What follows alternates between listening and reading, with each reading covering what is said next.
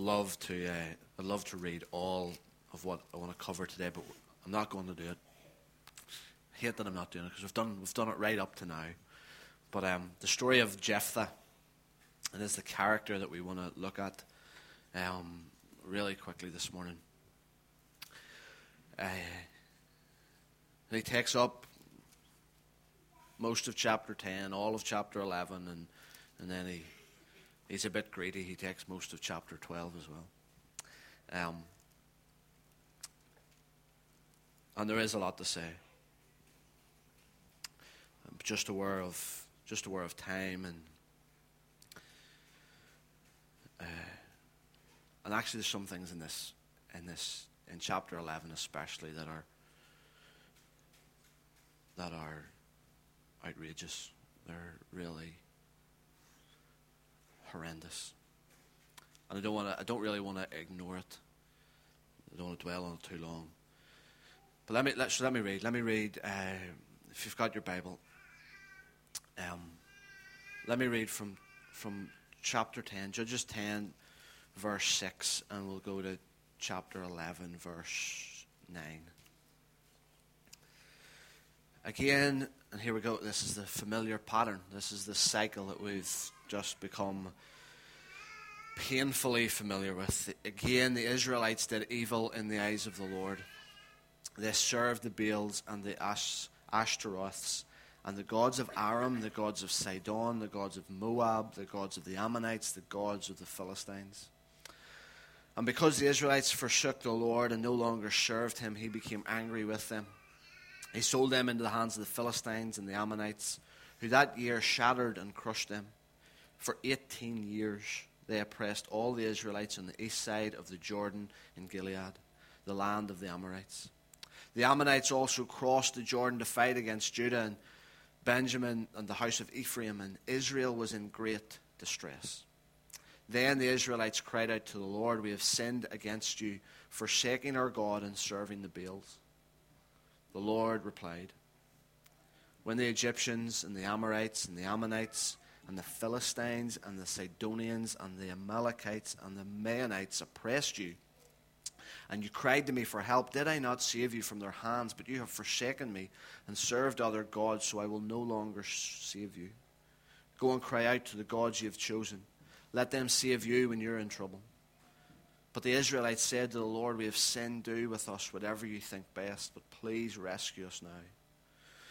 When they got rid of the foreign gods among them and served the Lord, then they got rid of the foreign gods among them and served the Lord.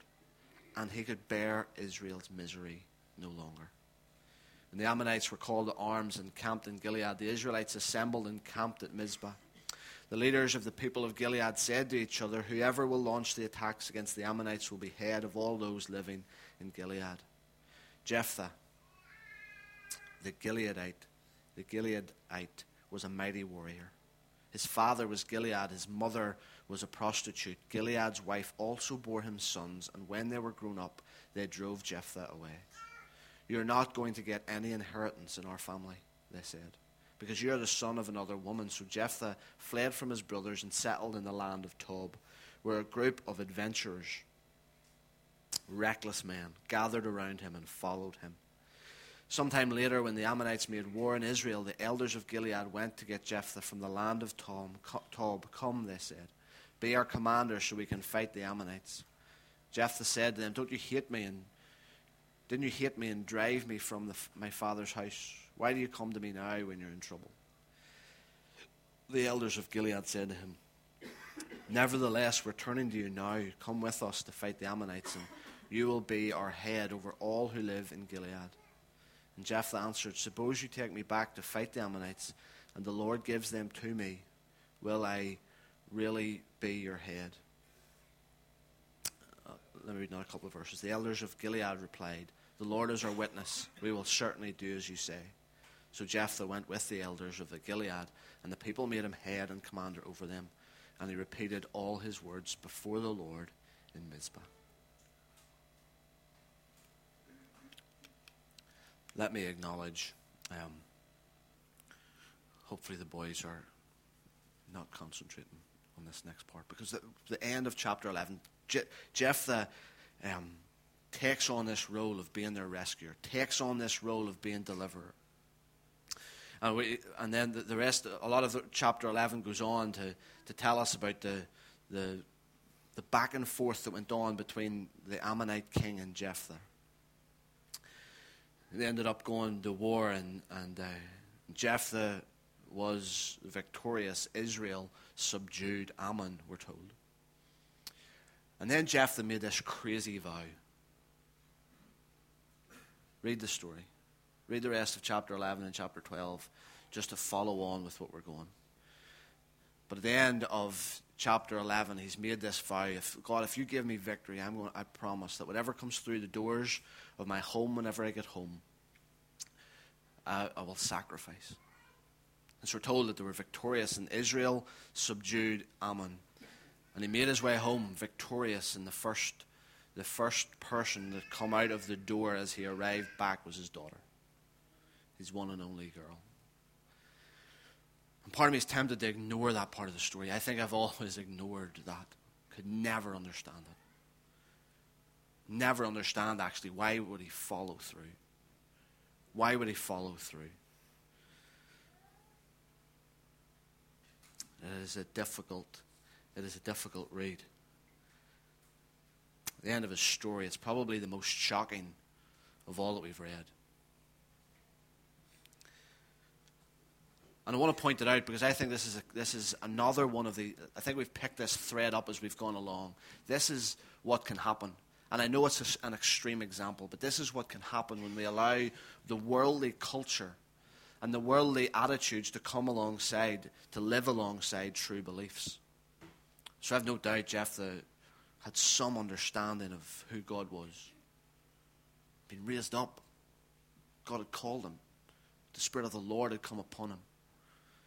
But he'd been so, he'd been so, the, the children of Israel, the people of God, had so given themselves to the other gods that it got to the place where the, the worldly cultures and the worldly attitudes had lived alongside their true beliefs. I'm reading through Second Kings at the minute, and it gives us another insight into what was going on, into the cycle. The cycle continues beyond the book of Judges. They worshiped the Lord, we're told in 2 Kings 17. They worshiped the Lord, but they also served their own gods in accordance with the customs of the nations from which they had been brought. And at the end of that chapter 17, even while they were worshipping the Lord, they were serving idols.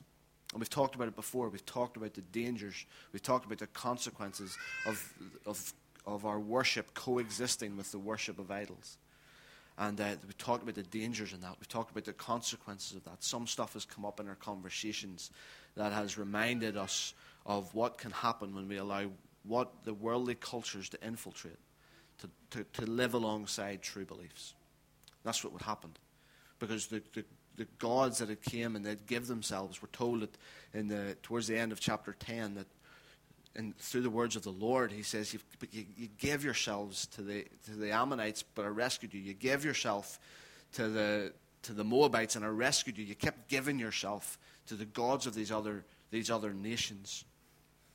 They had, uh, we're told in, in verse 6, all the gods they served, the seven, there's seven, it's a sevenfold rebellion and later on in verse 11, when the Lord replies, he reminds them that there was a sevenfold deliverance. We're told of seven different gods that they'd given to. And we're told of the seven times that God, in their oppression, had rescued them. And uh, so in verse 6, they'd served the Baals, they'd served the gods of Aram, they'd served the gods of Moab. And so the, the, the, these, these ungodly, these pagan attitudes, these pagan cultures that came and lived alongside true beliefs.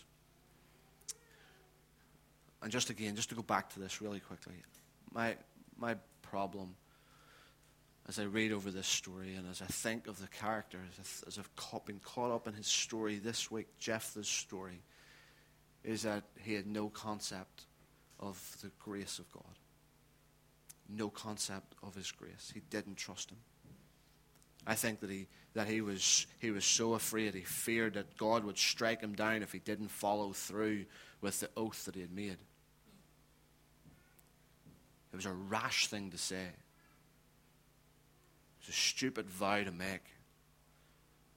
But he just he so didn't trust in the grace of God. He so missed the concept of his grace. He so missed his heart. He so missed that he was a God of compassion. He was a God committed to his people. And he'd missed it. And he didn't trust them. And so last night I, the opportunity was to, uh, to share with a with a group of young people down in a Presbyterian church outside of Killyleagh. And, and just in, in sharing my story, I, I realized as I was talking to these guys that as, as I've journeyed, as I've went on this journey of discovering the heart of the Father, discovering that He actually really loves me. And I don't know if you can say that with real confidence, but I'm increasingly getting to that place where I can stand and say, He loves me. He really loves me. He just doesn't tolerate me. He really, he actually likes me.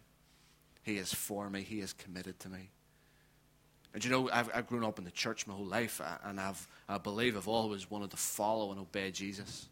But there's been something about the revelation of who he truly is. There's been something about the revelation of his character, his true nature, that I've just been swept up in.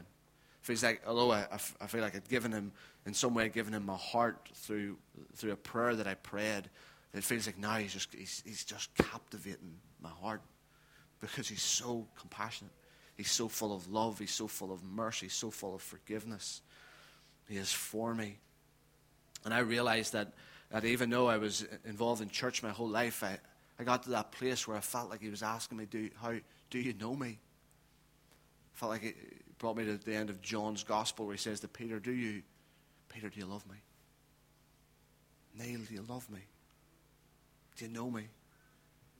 And, uh, and I realized in those moments over the last number of years that I found it, I found it hard to, to answer that question. It was a real challenge, being really honest. It was, it was difficult. It was, uh, I found it being really uncomfortable because, like, God, I know about you. I know. So, I feel like I know so much about you. But I don't know how, how well I could answer that question. Do, that, do I know you? And so as I've, as, I've, as I've thought through my journey, I've realized that the more that I've got to know him, the more it's ran parallel to my ability to trust him. To understand him as a God who's full of grace. To understand this concept that he is a God who's full of grace, full of kindness. And, uh, and I, real, I, I that uh, you, you don't trust, we won't trust someone we don't know. We won't surrender everything. We won't give our all to someone that we don't know, that we think is constantly disappointed in us, is constantly ready to push us away if we mess up. That's not who he is. And, and, uh, and I love that he continues to reveal his nature, his character uh, as Father. And I just think that Jephthah didn't really know him. And so he couldn't trust him. He wouldn't trust him he wouldn't, couldn't understand him as a God of grace.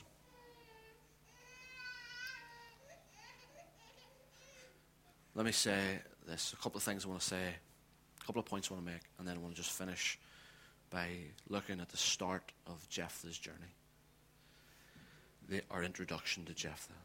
But just as we've, as we've read those verses at the end of uh, Judges chapter 10, we see, if you to go back to, to Judges chapter 3 and verse 13, you see that they were, they were oppressed by the Ammonites. They were oppressed by the Ammonites. And here in chapter 10 and verse 6, we're told that they served the gods of the Ammonites.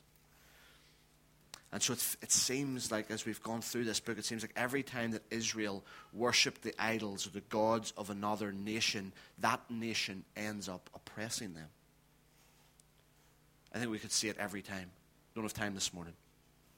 But I think if you were to go to every nation, every time there's a nation that comes to oppress, or every time that they've given themselves to the gods of another nation, that nation ends up being the one that comes to oppress them. I was just really praying about this this morning. I found myself just being drawn to this over and over again this idea that, that idolatry leads to enslavement. Idolatry leads to enslavement. And I don't know what it is. Maybe it's different for all of us. There's, there's ones that are really obvious. We give ourselves, we give all of our energy, we, give, we, cons, we are consumed with, by an addiction to something. There's drugs or alcohol or whatever it is. It, be, it becomes something that we, we give all of our lives to, we give all our attention to. It becomes the thing that we, that we worship. It's, it becomes the idol in our lives, and actually, what it does, it ends up enslaving you. It leads to your enslavement. It leads to the, that thing controlling your life because whatever you worship will, will, will control your life. Whatever you worship will, will have all of your attention, will have all of your, all of your focus. Idolatry leads to enslavement, and it's, it's not just in the area of addiction. It's the area of possessions, material possessions. You want the next thing. You want the next gadget. You have to keep up with the Joneses. You have to have the next thing. You have to have the next console. You have to have the next dress, whatever it is. that becomes the thing that consumes you. It becomes the thing that you give yourself to. And inevitably, it leads to enslavement because you'll max out your credit cards. You'll put yourself in debt just so that you can, because you've made material possessions the idol, the thing that you've given yourself to. Or in my, my case, it can, even, it can be even more subtle than that because the approval of man become, became an idol in my life. The approval of, of man became the thing that I, that I worshipped, that I craved, that I longed for more than anything. It was really subtle. But actually, it, it, idolatry leads to enslavement. And so, because I created it, uh, the approval of man, the approval of man as an idol, it became the thing that enslaved. It became the thing that distracted. It became the thing that caused me to never find true fulfillment, to never find true purpose, because I didn't, if I didn't find it in the approval of man, it became a thing that trapped me. It became a thing that snared me.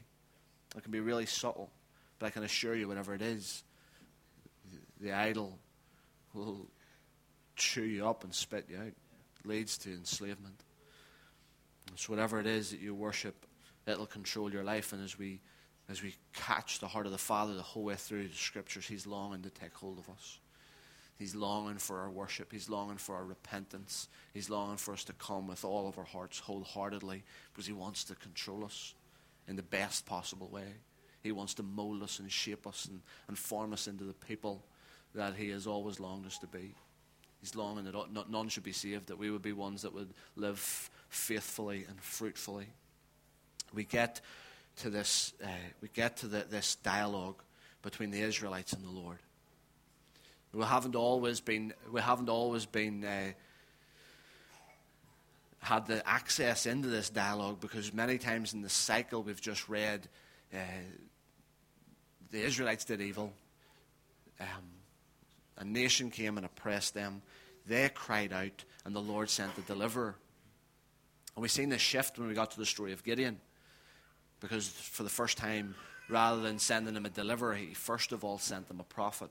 He was longing for true repentance. He was longing for heart change. He was longing uh, not just for regret, not just for the consequences of their sin, but because of what it did to him.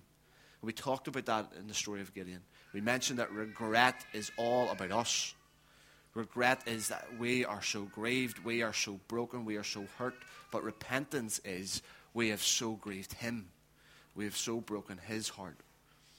We talked about that a, a while back. And, and so here we we see the familiar pattern. The Israelites cried out to the Lord, We have sinned against you, forsaking our God and serving the Baals. And then the Lord replies, and this is, this is almost shocking because it, it seems like he's going to do nothing. He says all of the, these seven Egyptians, Amorites, Ammonites, Philistines, Sidonians, Amalekites, Maonites, they oppressed you. And every time you cried out, I saved you from their hands, but you kept on forsaking me and serving them.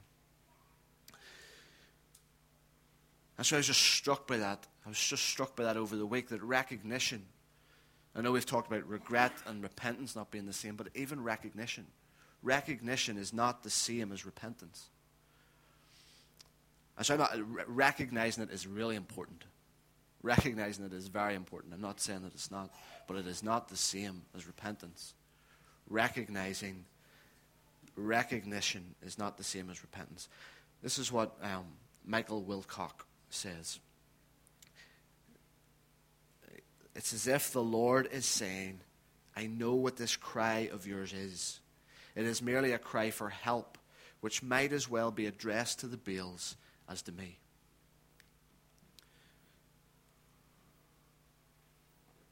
So even though the, there is this recognition, the Lord is saying, this cry might as well be to the Baals as it is to me.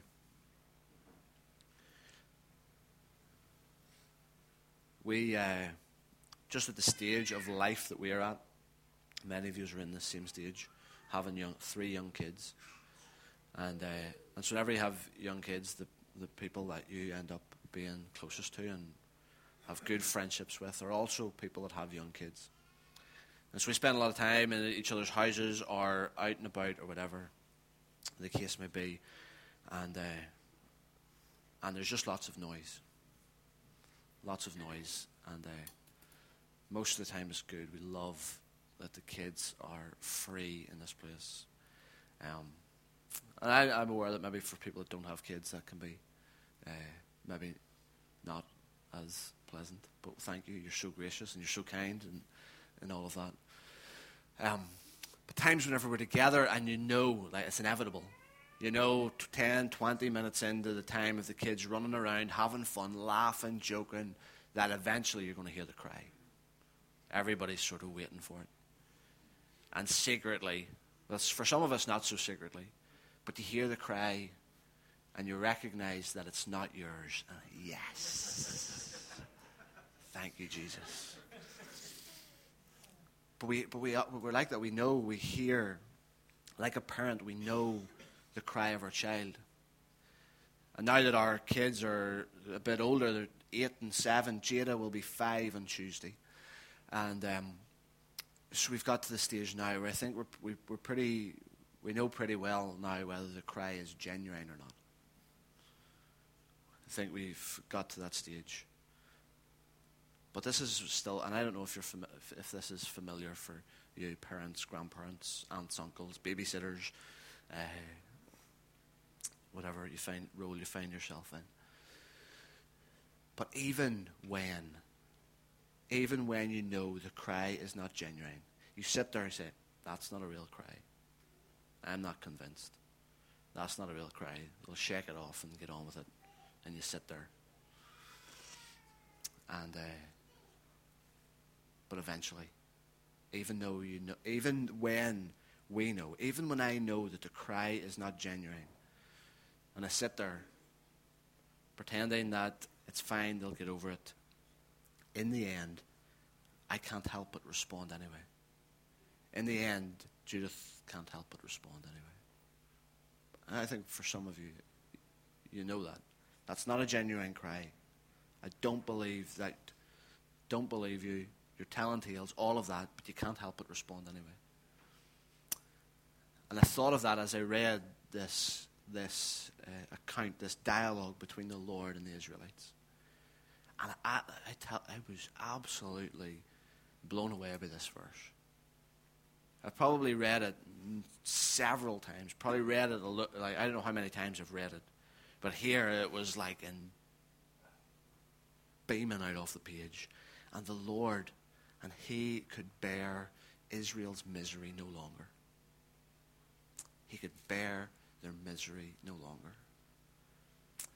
And so, even though, even though there was still an uncertainty about how genuine the cry was, even when, as readers reading on in this story, we're still not sure is this a genuine cry or not?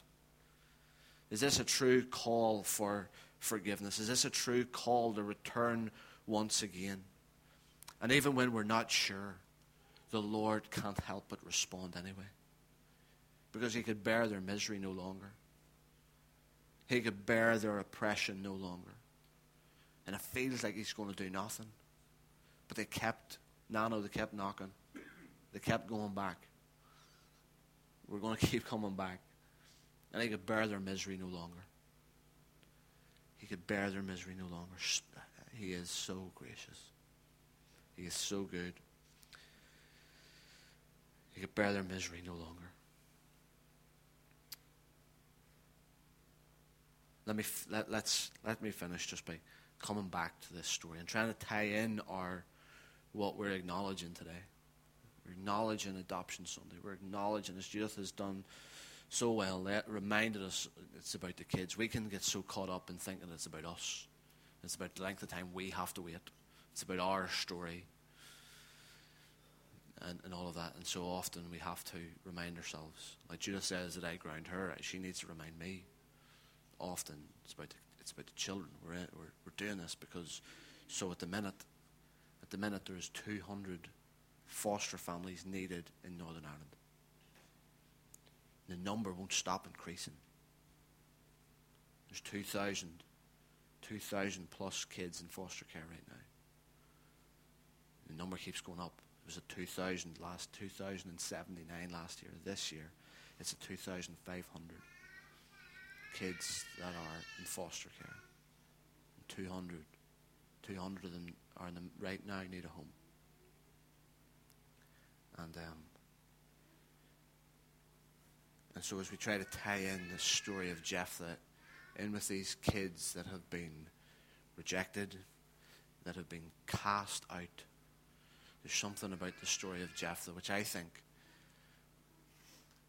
which I think lands him in the Hall of Faith or the Hall of Fame, whatever you, whatever you call it, in Hebrews chapter 11.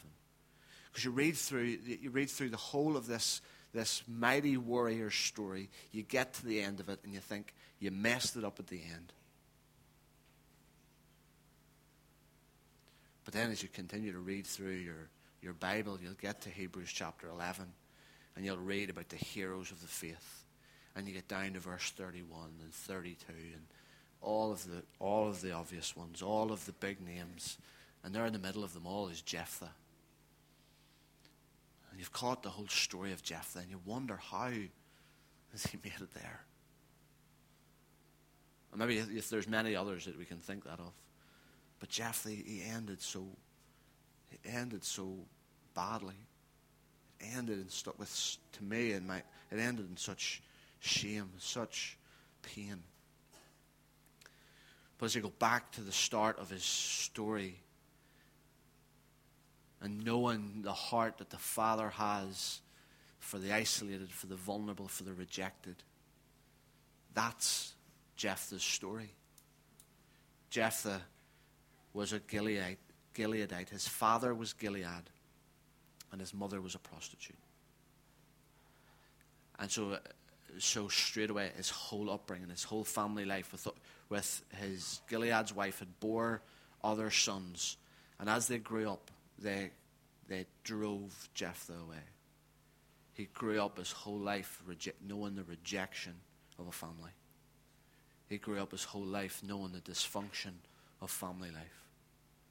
Grew up in a broken home, rejected by the rest of his family, and actually ends up as the leader of a gang.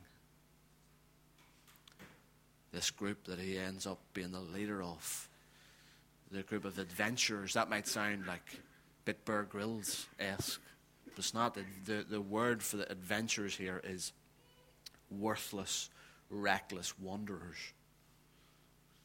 He ends up becoming a leader of this group. All he's known is rejection, and he finds it he finds it in a group of reckless men who just who are wanting a leader. And Jephthah is just so looking to belong.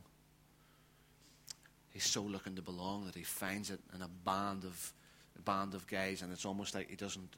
It doesn't matter what they're up to. It doesn't matter what they're doing. I just have this. He just had this insatiable desire to belong because he had never done before. Never known the, the love of a family. Never known the affection of growing up and the function of family. And yet, yet God raises him up. And so I love, I love the start of his journey. And I think that's, I think that's what, what has him being one to remember. Because we need constantly reminded that the, our backgrounds and our upbringing does not disqualify us.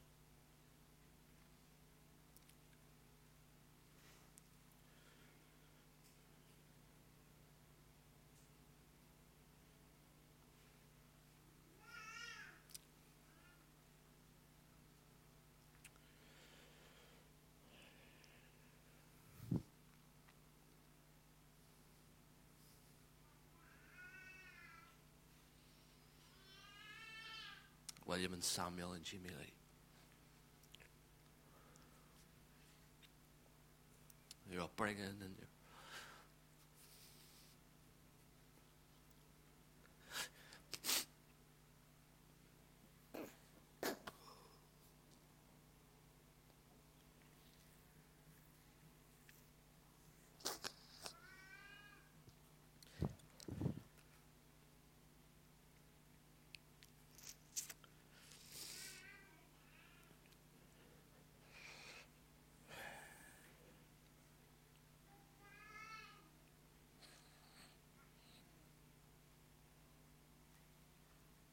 I don't know what to do with that.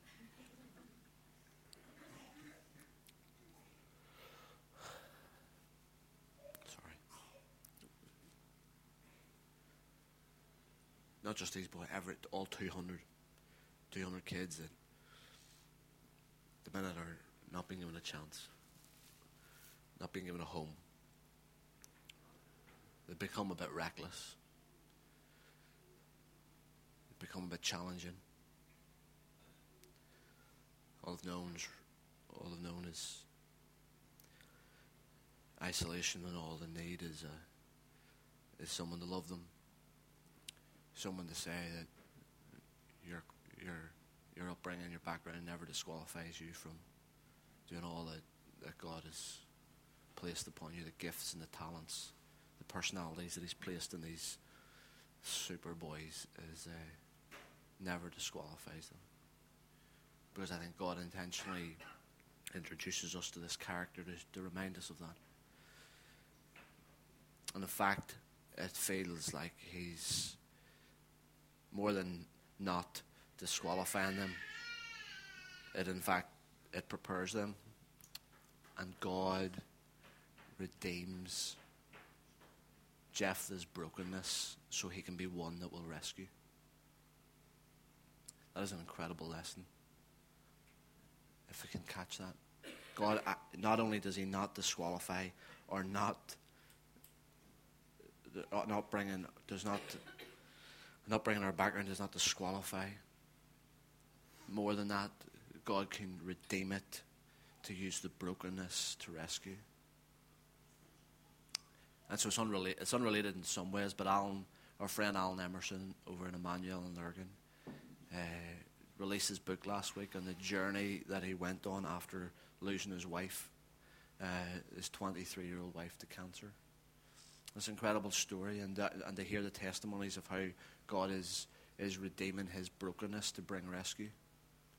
And that's, uh, that's what he does. That's what he's always done. That's always been his heart. It's always been his, his nature. And so I love I love the introduction to this. I don't want to be. I know that it doesn't end well, but I love it that we we end on this introduction of why God raised them up, of what God's seen, and um. Oh man, sorry, but I, I'm all over the place. I can't, uh, I can't string a thought now together.